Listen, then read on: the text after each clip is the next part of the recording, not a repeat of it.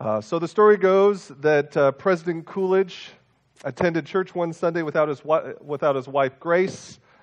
Uh, and later, when Mrs. Coolidge asked uh, if the sermon was any good, President Coolidge, who was known to not be a man of many words, said, Yes.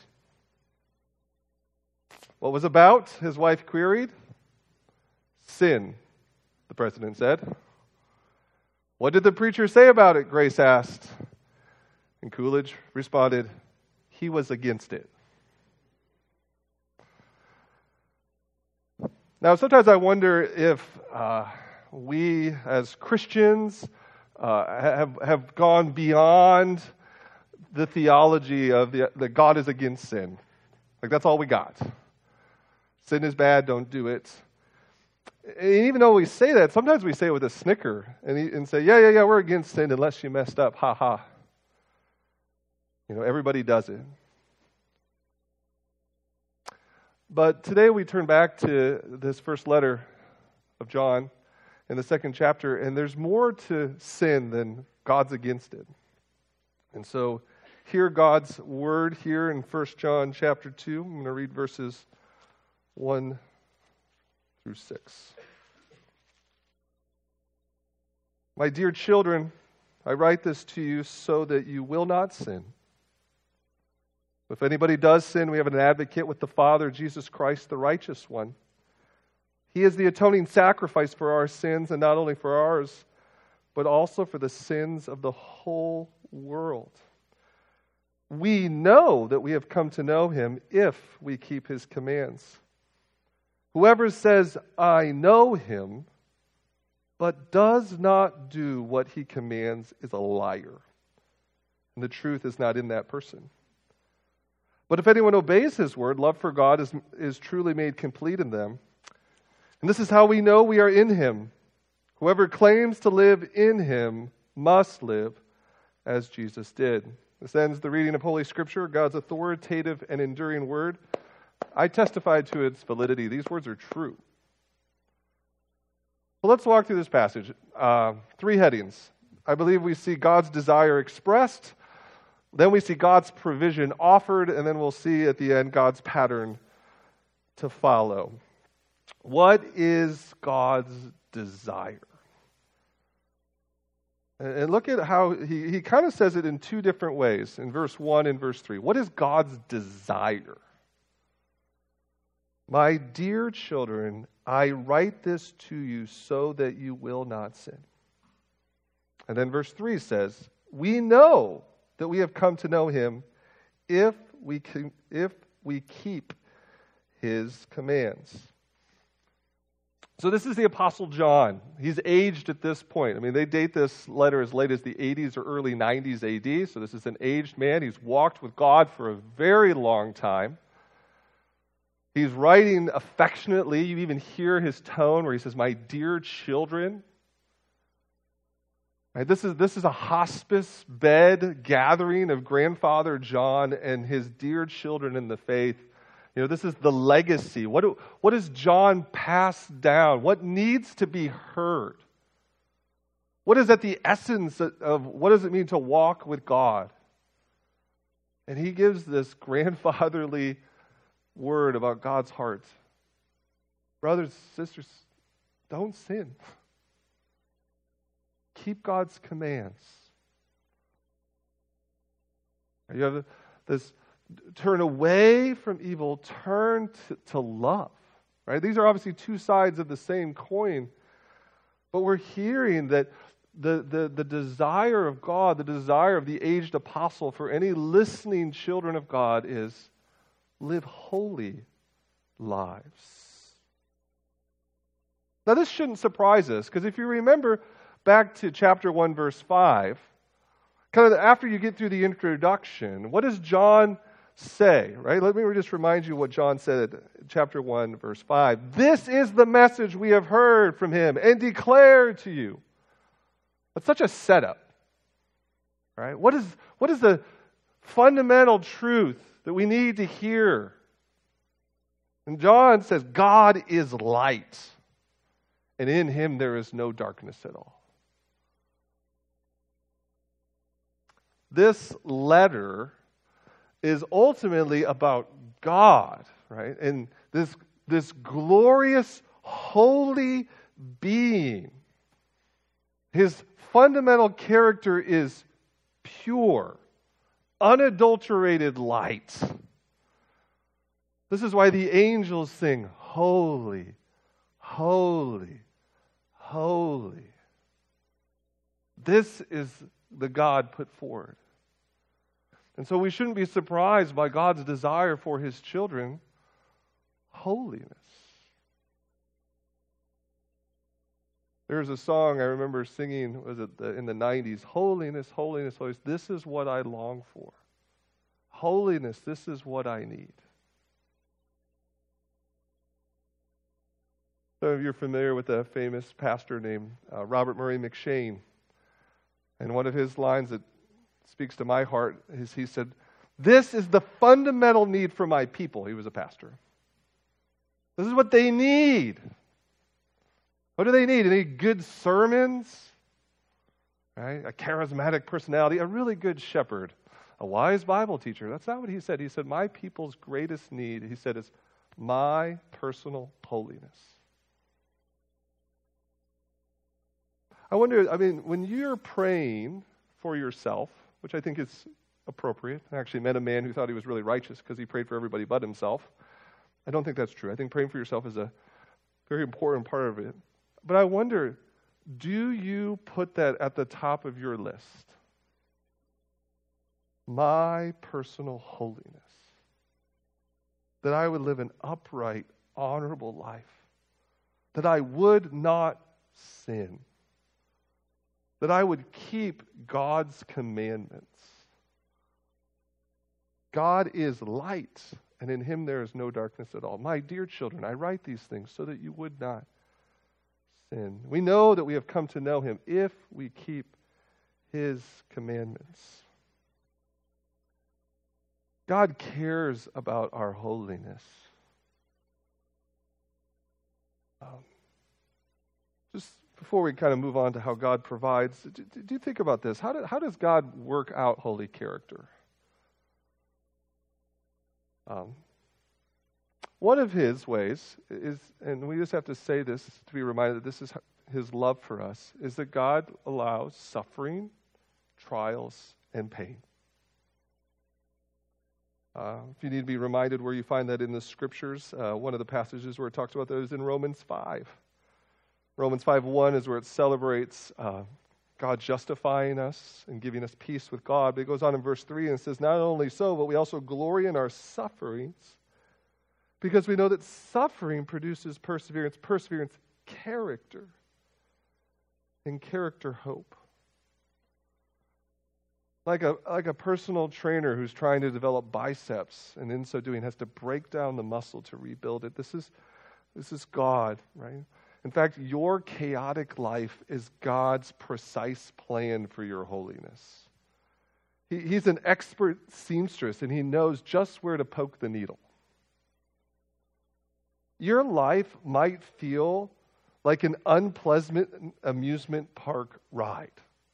But God brings in the bumps, the drops, and the spins to keep us from trusting in ourselves and staying the same. There is a worship war going on your heart every day. Right? Will you worship the Lord God? Will you honor him? Will you obey him? Will you walk with him? Or will you run, rebel, reject? It's interesting that verse chapter 1 verse 5 is God is light, right? In him no darkness at all. Do you know how this book ends? Look how this book ends. Chapter 5 verse 21. This is the last final word from Grandpa John the apostle. Dear children, keep yourselves from idols.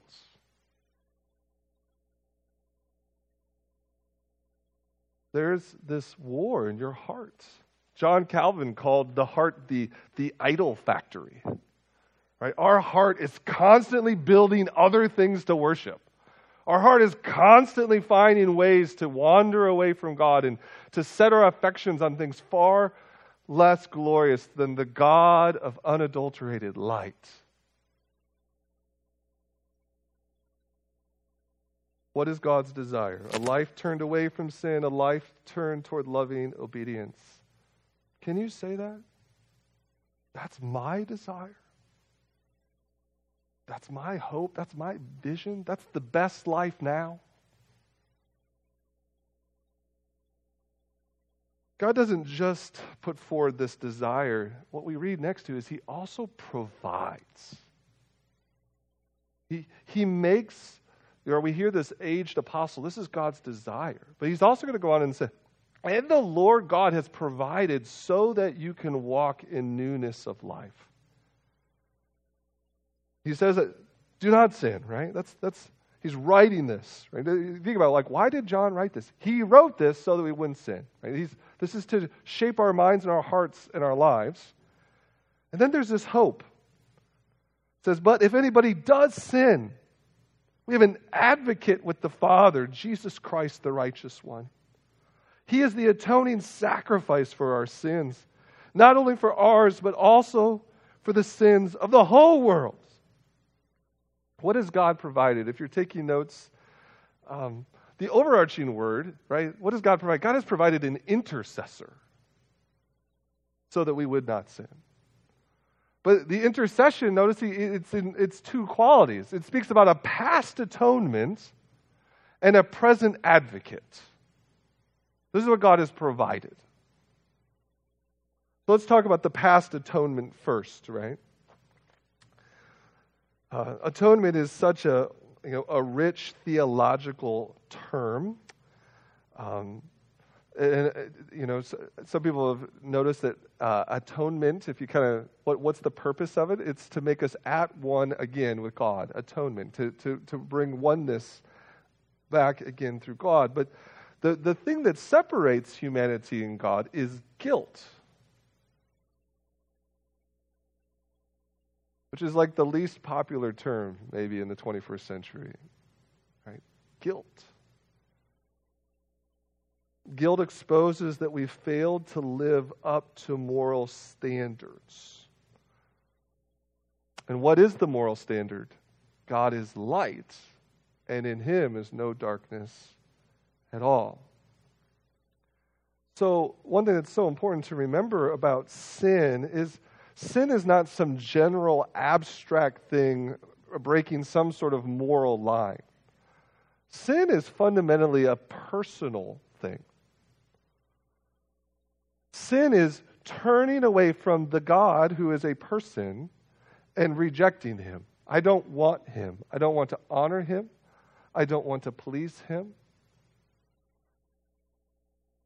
And that's why there is guilt. And it's, it's, a, it's not just general metaphorical guilt, it's personal guilt, because we've sinned against a personal God.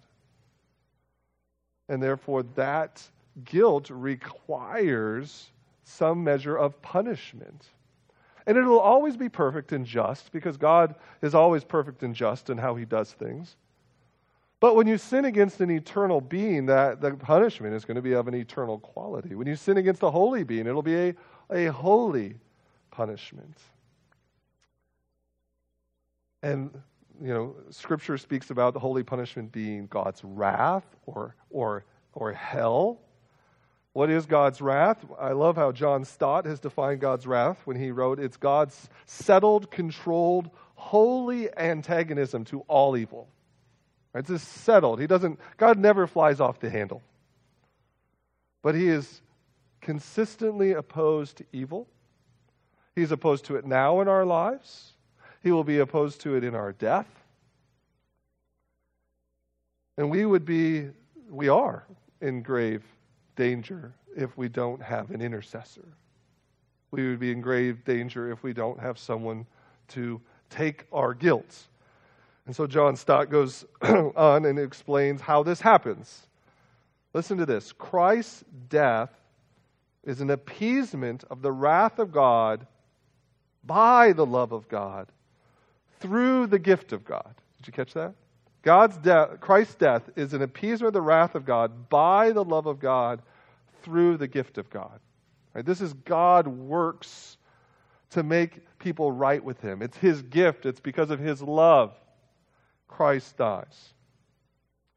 Um, if, if, talking about wrath and judgment is hard, uh, think about it like uh, our lives are a report card. But we've we have failed morally. So we all have a bunch of F's.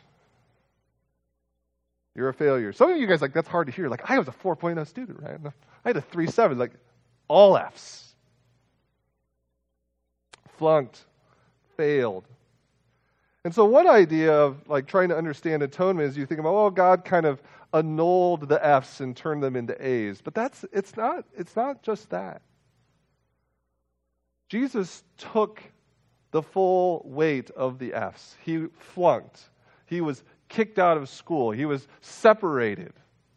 He took, you know, he went to loser school or whatever. Like, he took the weight and the punishment of our F's.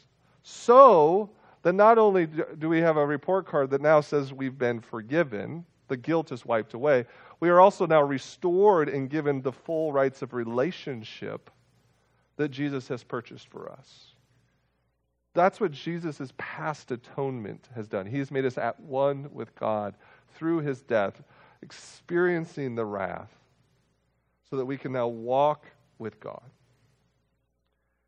And one of the reasons why I think John brings this up, right? Why, how does the past atonement help me not sin today, right? How does that work?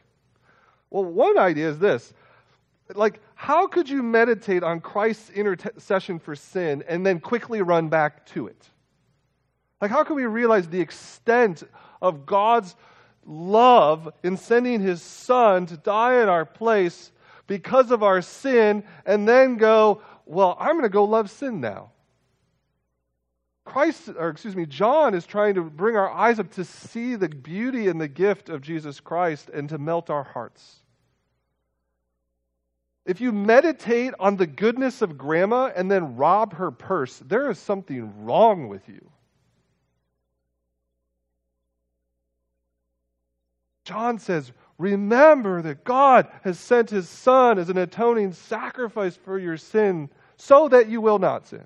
Now, if you do, you have this atoning sacrifice. But meditate.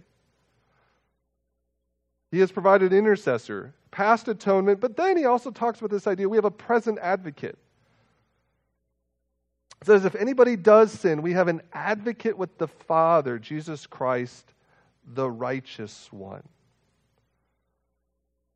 Right now, right now, in heaven, Jesus advocates for us. Uh, this word advocate, it has legal connotations in the sense that Jesus is our representative before God. But sometimes I think when you hear about advocate, it distorts our view of God. We start thinking that the heavenly fa- the Father is some sort of like hell bent, cruel judge, and he has to be placated by some kind and winsome Jesus. That's not what's going on here. Right? The, the, the, it's the idea that God the Father, out of love for us, has appointed for us the only uh, representative that gets his full attention. He gives us his son. And in the Son represented, in Jesus represented for heaven, God is pleased to hear the cries of his Son and then to bestow the gifts that Jesus has purchased on the cross for us, and then he, God bestows these gifts out to Jesus' brothers and sisters. That's why it talks about in Philippians chapter 4, where it talks about we have all of the riches of Christ Jesus. Jesus has purchased all of the riches, and he bestows them out to his brothers and sisters so that we will not sin, so that we will live in newness of life, so that we will say uh, no to sin and yes to righteousness. There's a pastor named David Jackman, and I think he captures the idea of one of the treasures that Christ has purchased us, uh, and it's grace right? Uh, one of the one you can make an acrostic of grace: God's riches at Christ's expense. So that's actually a pretty good one. God's riches at Christ's expense. But David Jackman goes on to write this Grace does not abolish God's law, it internalizes it by writing it on our hearts. As our representative in he- heaven, Jesus, our advocate and our representative, sends down grace. Grace forgives us of our sins for certain, but he, grace also begins to internalize God's law and put it on our heart that we love the law of the Lord. You see this actually happen in the Old Testament saints, where they would say, I love the law, I delight in the law. Anybody who's gone through their teenage years knows that it, it's a work of grace to delight in the law. You understand what I'm saying? Like when you're when you're far from God, the law is just bad. It's like a fun killer. It makes you it, it, steals your joy. But when you begin to get wrapped in the grace and the mercy and life with God, you love His holiness, you love His law, you love walking in obedience. There's no greater joy to, to walk in that obedience. God's desire for us is that we would not sin and that we would live lives of loving obedience. What has God provided so that that would be true in our lives? He's provided the past atonement of Jesus Christ. He's provided this present, ongoing advocacy of Jesus in heaven so that it flows down into our lives. Jesus is our intercessor. Um, just one just cross-reference passage that is so beautiful is in Hebrews chapter 2. So let me just read this passage, Hebrews 2, 14 through 18. It's saying so much of the same stuff as 1 John 2, 1 through 6. But listen to this beautiful picture of how Jesus has uh, provided for us. Since the children have flesh and blood, he, Jesus, too shared in their humanity so that by his death he might break the power of him who holds the power of death, that is the devil. And he frees those who have all their lives were held in slavery by their fear of death. For surely it is not angels he helps, but Abraham's descendants. For this reason he had to be made like them, fully human in every way, in order that he might become a merciful and faithful high priest in service to God, and that he might make atonement for the sins of the people. Because he himself suffered when he was tempted, he is able to help those who are being tempted. God provides. So we've talked about God's desire, we've talked about God's provision. I want to close with God's pattern. And we see this pattern laid out uh, back in 1 John. What's the pattern? What should our lives look like? Uh, back in verse 3, it says, We know that we have come to know him if we keep his commands. Whoever says, I know him, but does not do what he commands, is a liar. And the truth is not in that person. But if anyone obeys his word, love for God is truly made complete in them. And this is how we know we are in him. Whoever claims in him, claims, excuse me, this is how we know we are in him. Whoever claims to live in him must live as Jesus did. So, God's pattern. Right? There's a lot of words there, but there's so many, I would say you'd almost call them like synonyms, right? It says, keep his commands, obey his word, walk as Jesus did. Right? These are synonymous. That obeying God's commands is walking as Jesus walked. How did Jesus walk? Jesus walked according to God's commands. And then that's why John he, he uses some pretty hard language. He calls every person a liar if they say that they are in a relationship with Jesus but ignore his commands. It would be like an, a U.S. ambassador speaking heinously about America while in Egypt. You don't do that. It's so hypocritical, it's beyond the pale. And that's what John is saying, this beloved apostle. Here's the pattern. As Jesus obeyed and loved the Father, because you have been touched by Jesus, U2 now love and obey the Father.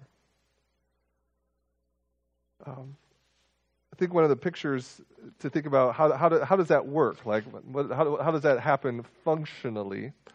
Uh, it, it, uh, I got this from Bono, from you too.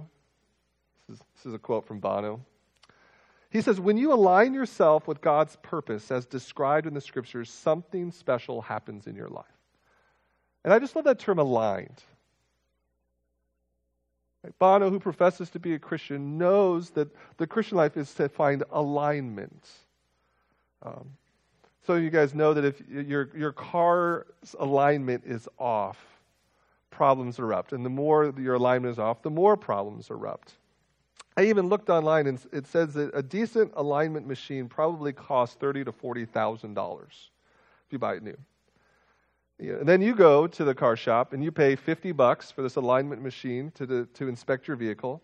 Then you pay another $100, right, to, to get your car properly aligned. And you do that because you're trying to avoid the greater problems. You're trying to avoid the more expensive problems. John is just calling the, the children of God back to simple things. Simple is good. Brothers and sisters, the pattern for us is to live a life like Jesus. Here's the alignment read the Bible and obey the scriptures. I think people love to nuance the Bible. And the reason why they love to nuance the Bible is because they love their sin more than they love their Savior. But John comes back just to general principles. Align your life around Jesus' life. As you read the Bible, and you see that your life is out of alignment when you're lying, when you're slanderous, when there's impatience, when there's anger brewing all the time, like you, you go back and you submit yourself and you ask for forgiveness of sins. You ask for your representative in heaven, Jesus Christ, to supply you with new strength to live in newness of life. And then you go out and you obey.